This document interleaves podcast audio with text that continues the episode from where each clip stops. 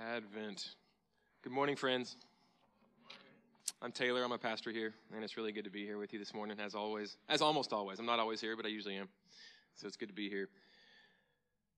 Look, before I never do this, I rarely, rarely, I don't know that I've ever have, but I did just want to mention just for a moment, um, I, because I don't like to politicize the pulpit, but I, I believe that, you know, the death of uh, George H. W. Bush uh, Friday, sort of beyond politics.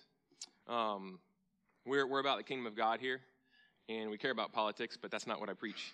Um, but I just want to say he was he was he was a president, but he was also a patriot. And uh, I in a lot of the stuff that was said of him, one thing, and he's a a son of Houston too.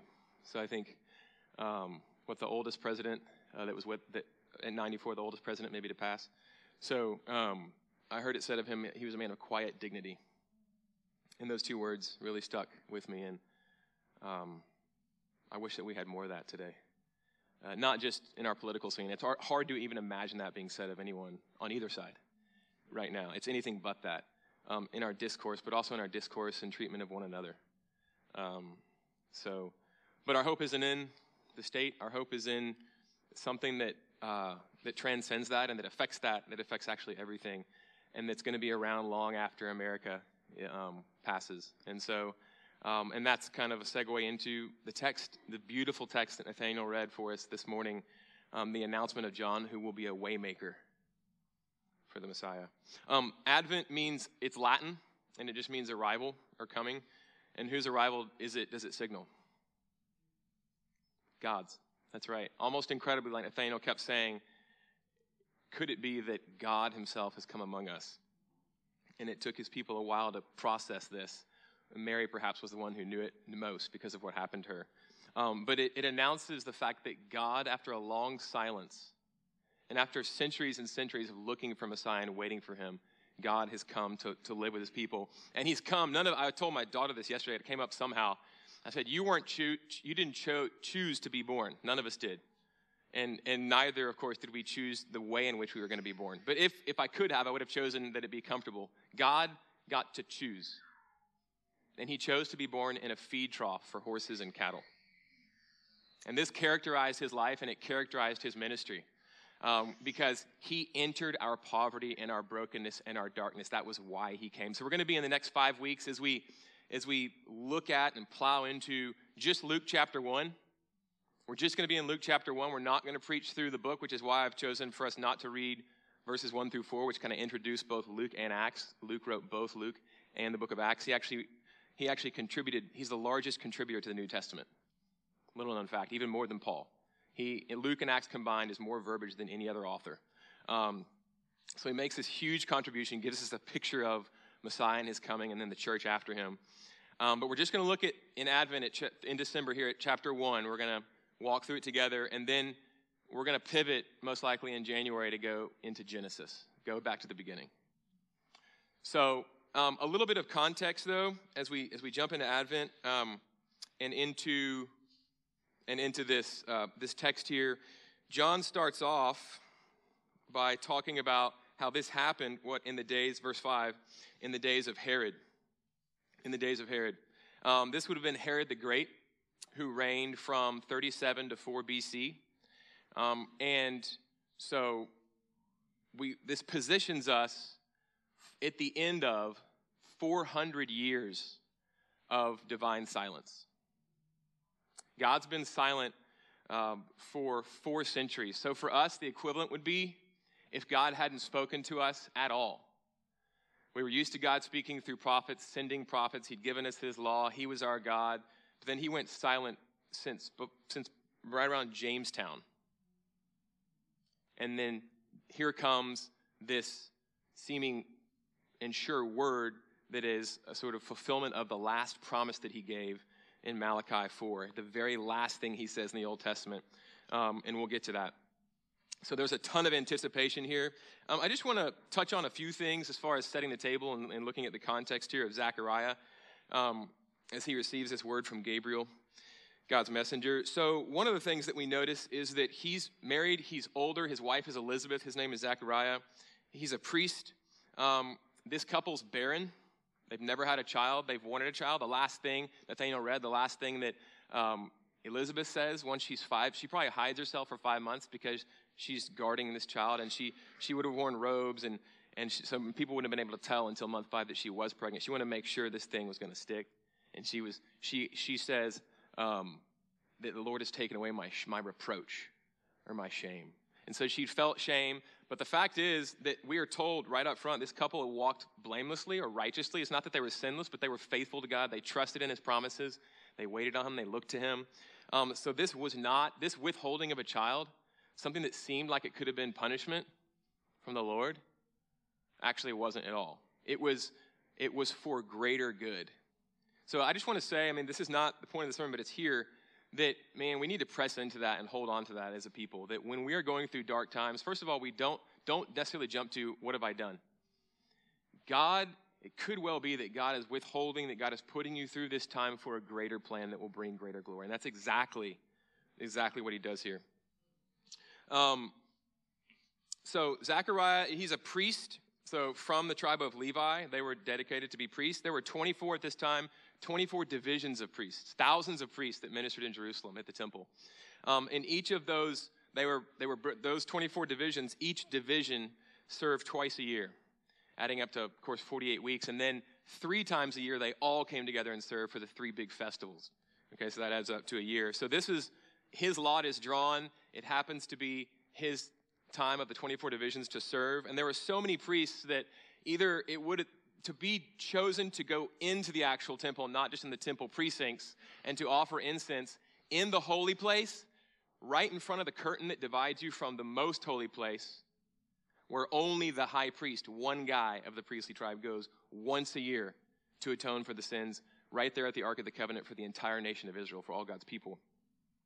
Um, Some commentators think this would have happened max once or twice in a lifetime for a priest, but others say because of the numbers, it just likely you're not going to get to do this at all. So this would have been the biggest day, one commentator says, of his life. To get in, to go into the Holy of Holies, to stand right to, excuse me, the holy place where you have the bread and the incense, okay, and the lamp, and that's it. And everything is gilded. It feels like you're in heaven. You're in God's presence, as it were, closer to him. And uh, you're offering incense up, okay? And he's doing that on, on behalf of the people. And so this is his huge day. And right here, Gabriel shows up, what? Right side, it says, of the incense, where the incense is being offered. Why is that detail offered? It adds nothing to the plot. Again, just like I said, I think last week, where Peter sees Jesus on the shore, John leans over. It's the resurrected Christ. So he looks different. They're still confused because he's been crucified and there's rumors of his being alive again. And John leans over and says, it's the Lord. What does Peter do? He puts on his coat. They've been fishing all night. He's been stripped down for work. He's sweaty. He puts on his coat and he jumps in the water and he swims to shore. Before the boat can get there, he gets there to meet with Jesus. Why is that included? Just because it happened. That's the only reason. Um, same here. Gabriel shows up to the right of the altar of incense, and as with every angelic encounter, uh, Zechariah, he's filled with with holy dread. This creature is unbelievable, and he's he's shaking. Okay, um, so this is a typical Old Testament. Well, I know we're in the New Testament, but this is the transition point, right?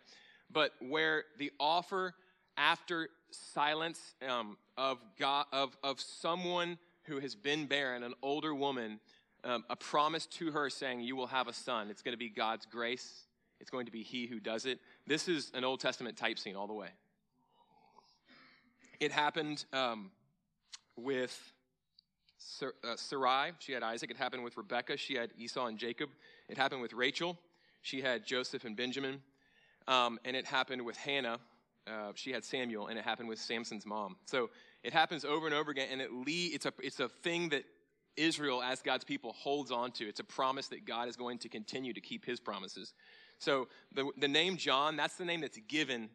And names in the Old Testament and names in the Bible typically mean something significant, but they always do when God says, name the child this. And it means God has been gracious in Hebrew, Hanan. And grace is God's unearned favor. So this isn't, hey, you've been good, well done, you've earned this. It's that my people don't deserve treatment, uh, good treatment from me, uh, a shower of blessing, my face, a relationship with me, but that's exactly what I'm going to give them.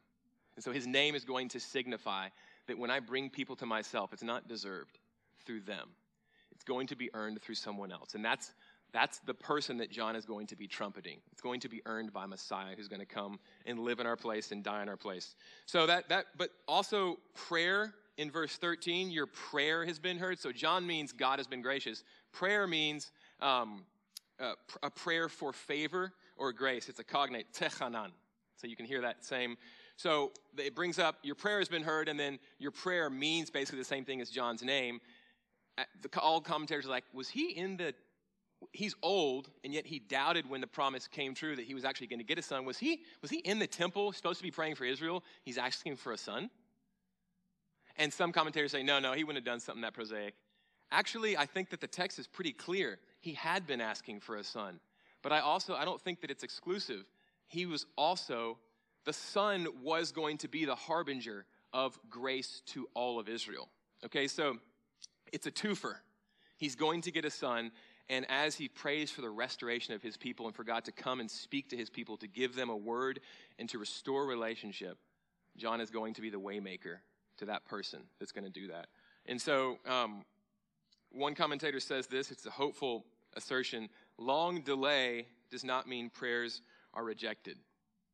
John was super old, so old that he couldn't believe it when he received the prayer, the request he'd been asking for. But um, he gets it. And so I just want to say to you, keep praying. It's what we're enjoined to do by our Messiah.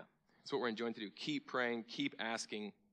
And this is him exercising his free will completely. So this is, if you struggle with like free will and uh, our responsibility and God's sovereignty, this is a great instance of that, the out, the outlay of that. So he is praying, praying, praying for his son, and a, God answers him, and in answering him, he fulfills the last word that he gave to his people to the T. John is a fulfillment of Malachi chapter four. He will come as Elijah in the spirit and power of Elijah to bring restoration and to announce the coming of one who brings, who restores people to God and people to one another.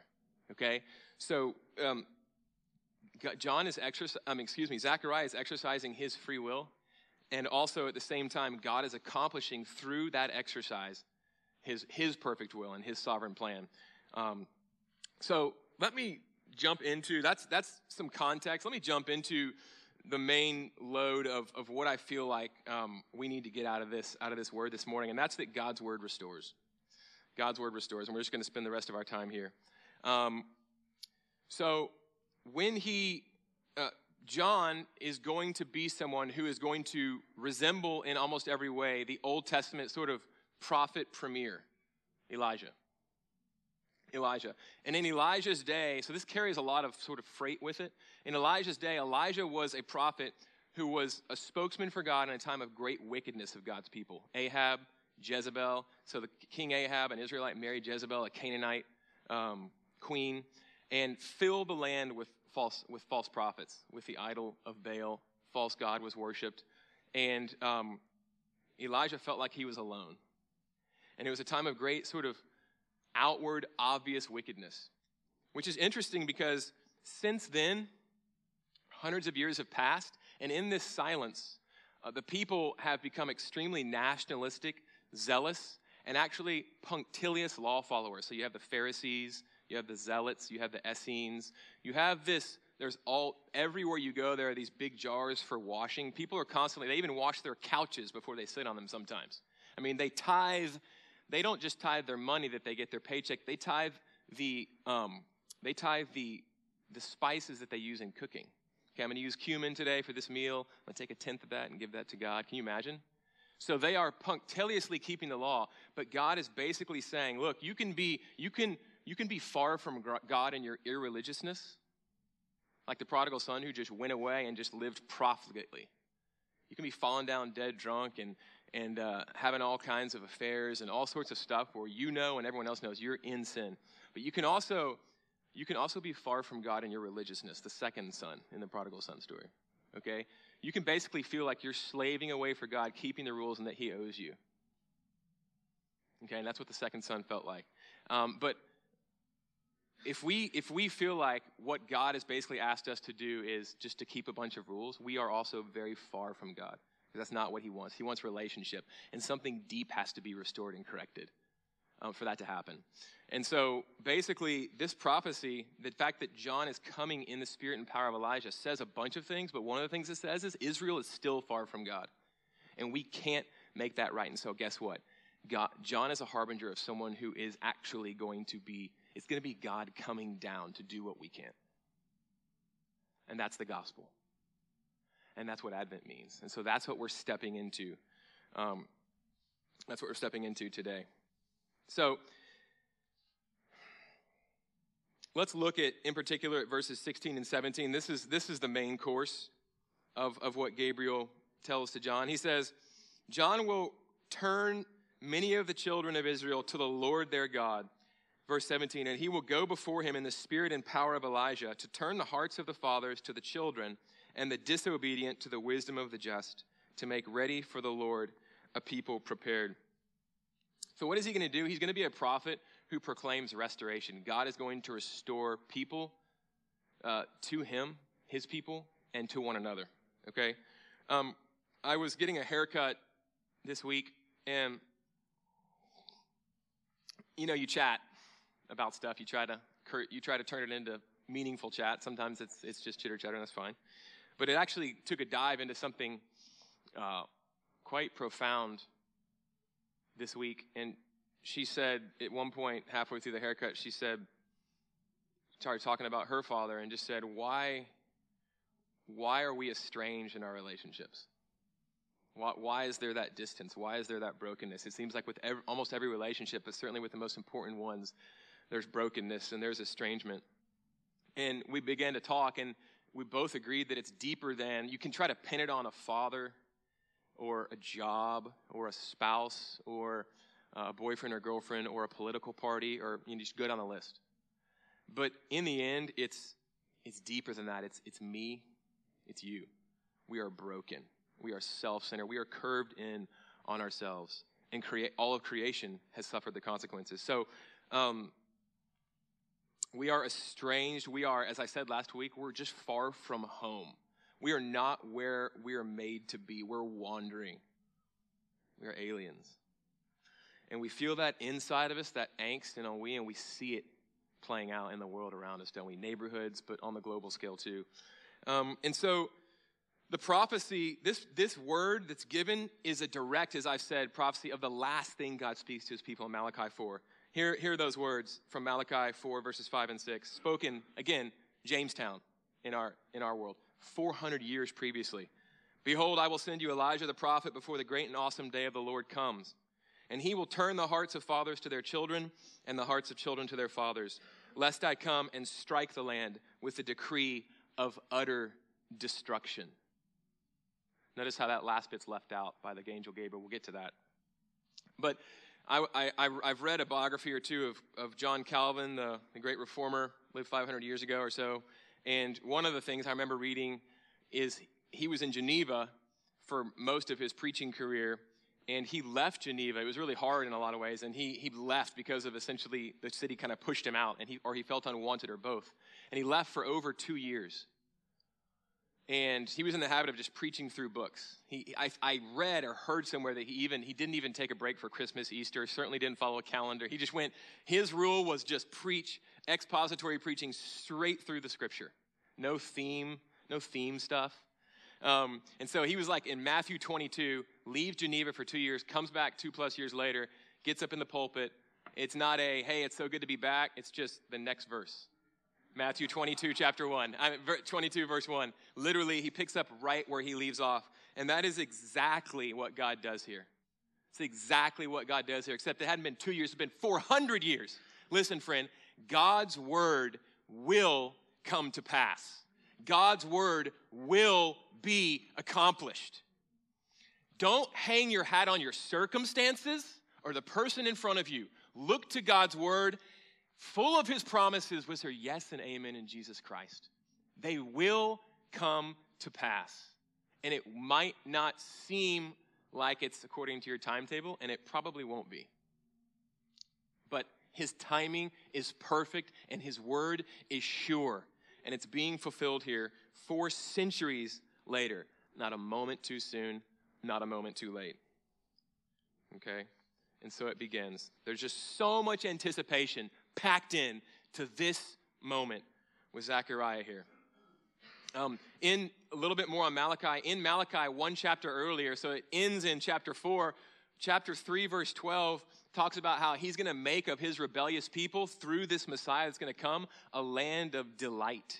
Okay, okay, Eretz um, Chafetz in the Hebrew, a land of just rejoicing and delight. It's a it's garden paradisal language. He's going to make of this rebellious people a people. What the next thing that said, four verse four, Malachi four verse four, two verses before the end of Malachi, is that they're going to, he says, keep that law. Remember the law of Moses. Keep the commands, the words I've given you. They're the key to life, okay? Um, and so what we see here is paradise, keep the law of God, and then I'm going to send someone who, instead of giving you the judgment you deserve, is going to restore all things. Fathers to their children, and you to me, okay? So what, I, what am I saying here? Malachi is pointing us to the coming of Messiah. He's not just going to make things okay between each other, between us, okay, horizontal relationships. And even, yes, he's going to make things right, and he's going to bring peace and restoration between God and us, and then the horizontal as well. But it actually, he's going to basically take us, it's a, a recreational language. He's going to take us back. He's going to restore things as far as the curse is found because of our first father's disobedience. He's going to be a second Adam who's going to bring about a new world order, as I preached on a few weeks ago from Matthew twenty-eight, okay? He's going to restore relationship, and as those relationships, as this one is restored vertically, then these are restored within families and within the church family, and as we go forth as a new people, restored with God and with one another, the culture is going to be changed. And his kingdom is going to go forth, and creation is going to be renewed, in part now and fully when he comes back. That's all embedded in this text. So it's bigger, though it's not smaller than interpersonal relationships. It's cosmic in scope. It's total creation. Restoring fathers to children, though, is the seed, and the oak tree is the restoration of all things, okay? Um, but I want to press in a little more to this word. The Hebrew in Malachi four actually says, fathers and sons. I will restore the hearts of fathers to their children, or to their sons, and of sons to their fathers. Okay? And the word there in the Hebrew can mean sons, banim, can mean children. Okay? Spanish works the same way. Um, but it does mean it does mean sons here, and actually here in Luke, one time it says sons, and the other it says tekna, or children. Okay? So why not? That seems weird, right? The hearts of fathers, it seems like a strange, like you're cherry picking. Why, why would you characterize a full restoration as I'm going to restore fathers to their sons or to their children? Why not mothers, daughters? Why not wives and husbands? Because I just want to just for a second posit this, because the relationship between a father and a son is the most fundal, fundamental relationship in the universe. Think about that. There was a time, if I can use that word, in which God was not creator. But there was a time in eternity past. He's always existed. He's always been. He's the only uncreated being. He's the necessary being. There is a time eternal in which God was not, there was nothing but God, and he was complete and happy. There was no lack in him because he's Father, Son, and Spirit, loving each person, loving the other, serving the other, blissful um, together. But then when he made all things, he made them good, and then he made man and woman. Okay? And, and, but what am I saying? Sorry, back up. God, there was a time in which God wasn't creator. But there's never been a time, never, if I can use that word again, time, before time, in which there was not a father loving a son. And in which there was not a son loving a father. That is who God is. And some theologians even say the love between father and son in the Godhead is the is the, is the Trinity. He's an expression, as it were. Although all persons are eternal and all persons are God. That's a controversial one, so um, don't record me. Oh, wait, we're being recorded. Um, but father and son, that relationship, there's nothing more fundamental in the universe. That is who God is. So when he made us, he made us as to be his children in relationship with him, and he called Adam his son, to love him, to be loved by him, and for everything Adam did to be an outflowing of that love and to make images of God children and to place them throughout the world who would also love each other and love God. That's what this whole thing's about, okay? And so when God um, uses this language and says, I'm going to restore the relationship between father and son or father and children, again, what is he doing? He's going back and he's saying, I'm going to, I'm going to, rest- I'm going to put it back to, way, to where it was supposed to be through my own son. And through him, I'm going to make you sons and daughters once more. And through that, I am going to restore all things, and you will have dominion because he will have dominion, but not in the way that we expected. Not in the way that we expected. Um, recall the frightening destruction bit that I sort of alluded to at the end of that word um, from Malachi. You know, so basically, run to him, listen to him, listen to this prophet that is the harbinger of Messiah, lest I strike the land with the curse of utter destruction. Um, that tells us something about what Messiah is going to come do and how he's going to bring restoration interpersonally and then to all things. Because he is going to, he is going to fulfill that word too. He's going to, what is he going to do? He's going to take the destruction that our sin and rebellion and evil and selfishness have, have wreaked upon creation and upon one another, and the destruction that we have done to each other and continue to do. He's going to take that into himself, okay? He's going to enter as God entering into our world as a man. He's going to be born, he chose to be born, as I said earlier at the beginning of the sermon, in a feed trough. He chose to be born poor. He chose to wear, to be born into what we'd made of the world, to be rejected. If somebody asked the other day, why, you know, it's it's an age-old question. It's a good question. Why didn't God come? And I think I think maybe it was in the synagogue. I was teaching in a synagogue just this week, and one of them said, why didn't he make it more obvious that if he was prophesying about Jesus, Jesus, Jesus, why didn't we, he make it more obvious, sort of trumpets blaring, when he came? And the idea is if he'd made it that obvious, he never would have been crucified. Never. We would have hit our faces and said, "O King, here you are." He was, he took poverty and rejection upon himself because that was his mission. He was absorbing the curse and the destruction you and I have earned. And so through him, we get Yochanan, we get the grace of God, unearned favor. Through him, he who has taken our curse that we deserve upon himself and given us the blessing of being a son. And it's only found in Christ. It's only found in Christ. Another question that was asked in the synagogue was why, uh, if this is, I can't remember exactly, but it was something to the effect of, God, can't he, if he's God, and indeed he is, what, can't he just reconcile us to himself? I said, yes, indeed, he has done that and offered that through the person of his son. What more can he do? I think that's a scripture somewhere in the New Testament. What more can he do than what he has done? By giving us his own son, by coming himself and taking our darkness into him, wearing it like a cloak in this life, and then on the cross, actually, Paul tells us in Second Corinthians, becoming that darkness and that sin and that rebellion, literally became that. And notice, so he who would reconcile us to God and to each other had to be, what? Estranged. He had to take on what we've earned. He had to be estranged from his father. Notice on the cross, one of the, one of the things he says is, my God, my God, why have you forsaken me? Eli, Eli, lama sabachthani, in the Aramaic. From his very mouth. Notice how he says, my God, the Son of God. He does not call him Father here. Why? Why? Because he is speaking in the place of a cursed man.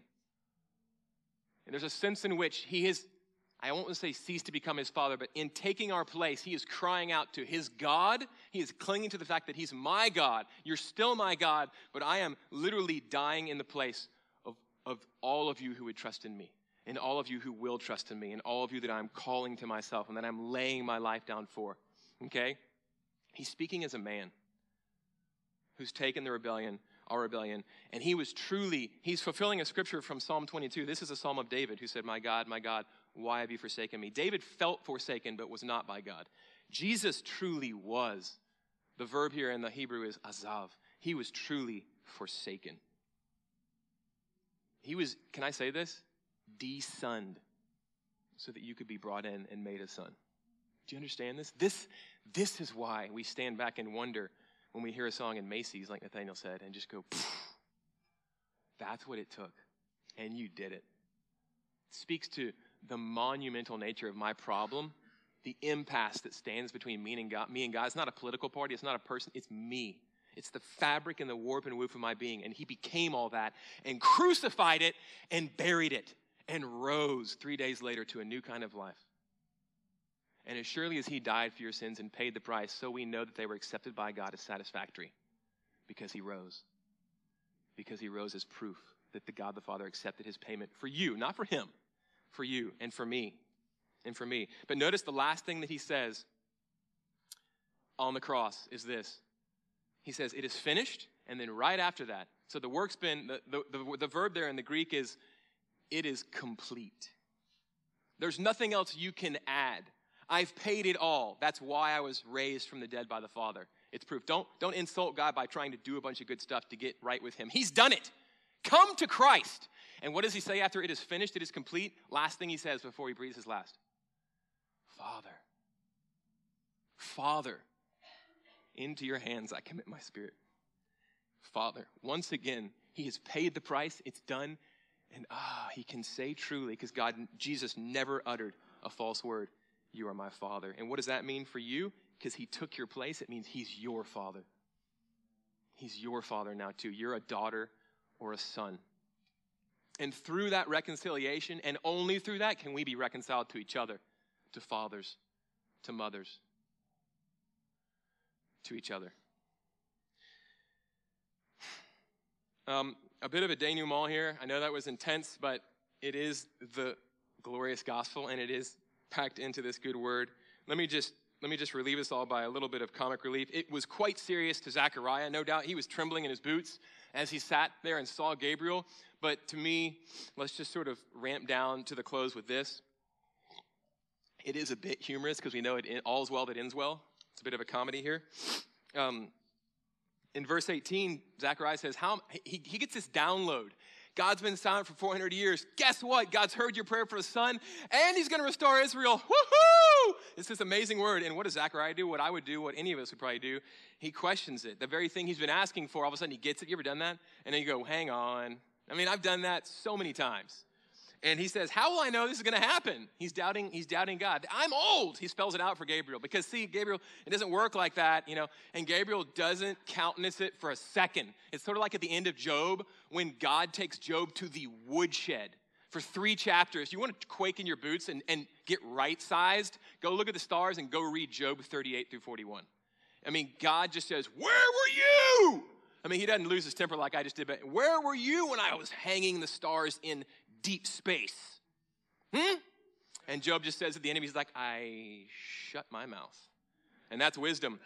Um, but literally, that's what Gabriel does to Zechariah here. He goes, "I am Gabriel." That's his answer. He doesn't go, "Well, that's a great question. Here's how it's going to happen." He doesn't say, he goes, "I am Gabriel," and this is my parentheses. You know, the one who was sent by God centuries ago in Babylon to give a word to Daniel, who was praying night and day and fasting for a word for God's people, for the restoration of Israel. "Yeah, I came to him. Yeah, I saw Satan fall like lightning from heaven before any of you existed. Yeah, that's right. I sang for joy when the morning stars were hung in deep space by God. Yeah, I saw that. And now I'm standing here and you're asking me this question. Guess what? Here's your answer. You're going mute." So literally the humor in it is actually, it is an answer. He's like, "I'm not giving you an answer. I'm Gabriel. It's going to happen. God's word will always be accomplished. Now, I'll give you an answer. You can't talk anymore." And that is an answer. Because what? He, he, can't, he literally comes out and he's like, I mean, he cannot say anything to the people waiting outside, waiting for him to finish. And he's taking a long time. And they're like, "What's going on?" And so they make, they figure it out. He's, he's had a vision of some sort, but he can't express it. And the minute he cannot talk, It's a sign that this actually was something supernatural. Word, the minute he names the child John, but he writes it on a tablet. When they ask him, what's your name? It's got to be a family name, Zechariah two point oh, something like that. No, no, it's John. They're all like, John isn't a family name, it's John. He obeys God's word. That moment, his mouth is opened. Again, it's a sign, it's a confirmation that this dude is coming. This stuff that was spoken of him in Malachi four, it's gonna happen. He comes from a priestly family from Jerusalem. His parents were blameless. God hasn't spoken for four hundred years. You know how much is riding on this dude? It says, the next passage says, all the community was in a, was in a hubbub, was in an uproar, okay? His whole life, they're like, man, this word was given to Zechariah, and then he was born, and then Zechariah's mouth was open. He is a harbinger. God is with us. He's a harbinger of this great thing. And then later in his ministry, maybe he is the Messiah, okay? So he's a son of priests from the priestly class. Parents that were highly respected have him have him late in life. He's the fulfillment of four, something given four centuries earlier. And what does he do? He is simply a waymaker, an arrow, a pointer. He could have easily taken the glory that Jesus alone deserves, but he didn't. Because Jesus comes along, it seems like he he is he's he is born out of wedlock. Not illegitimately though, because Mary was betrothed to Joseph. We'll get more into this at the announcement of Jesus' birth next week. But Mary was betrothed to Joseph, but Joseph was not Jesus' father. She had him through the Spirit of the living God, okay? And so, but it, it looked to everyone else, probably everyone except for Mary and maybe Joseph, and Joseph was just hanging on probably by faith, thought, this kid's a bastard. This kid's born out of wedlock. And they were, Pharisees later on in his ministry would actually say, say things like that, that intimated that they, that's what they thought. We weren't born in sin. Implication, you were. Things, small villages back then, people knew. It's probably, it's probably the reason that Joseph took Mary to go be with him in Bethlehem for the census, because if he had left her there, she could have been stoned, possibly, because it seemed like she she had had sex with another man while while engaged to Joseph, okay? Um, and so he grew up in the hills in Nazareth, Jesus did. It's a hillbilly country. No, no offense, I love myself some West Virginia, but it's basically like he was from the sticks from West Virginia, okay? People thought he was born out of wedlock. He was born poor in a feed trough. He was not born of the priestly class. It would have been very easy with all the attention for John to basically say, hey, the point of my life is spotlight, to get the spotlight on me. Quite the opposite. His whole raison d'etre, his whole reason for being is this arrow. Behold, the Lamb of God. I'm pointing you to him. He's the one who's going to bring reconciliation. He's going to do it. He must increase, John three thirty. I must decrease.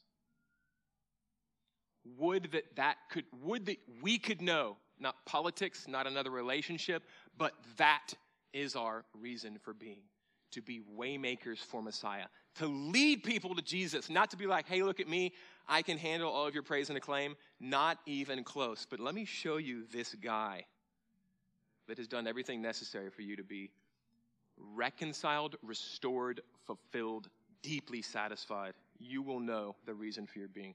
Let me introduce you to him. His name is Yeshua HaMashiach. His name is Jesus. Can we be that kind of people?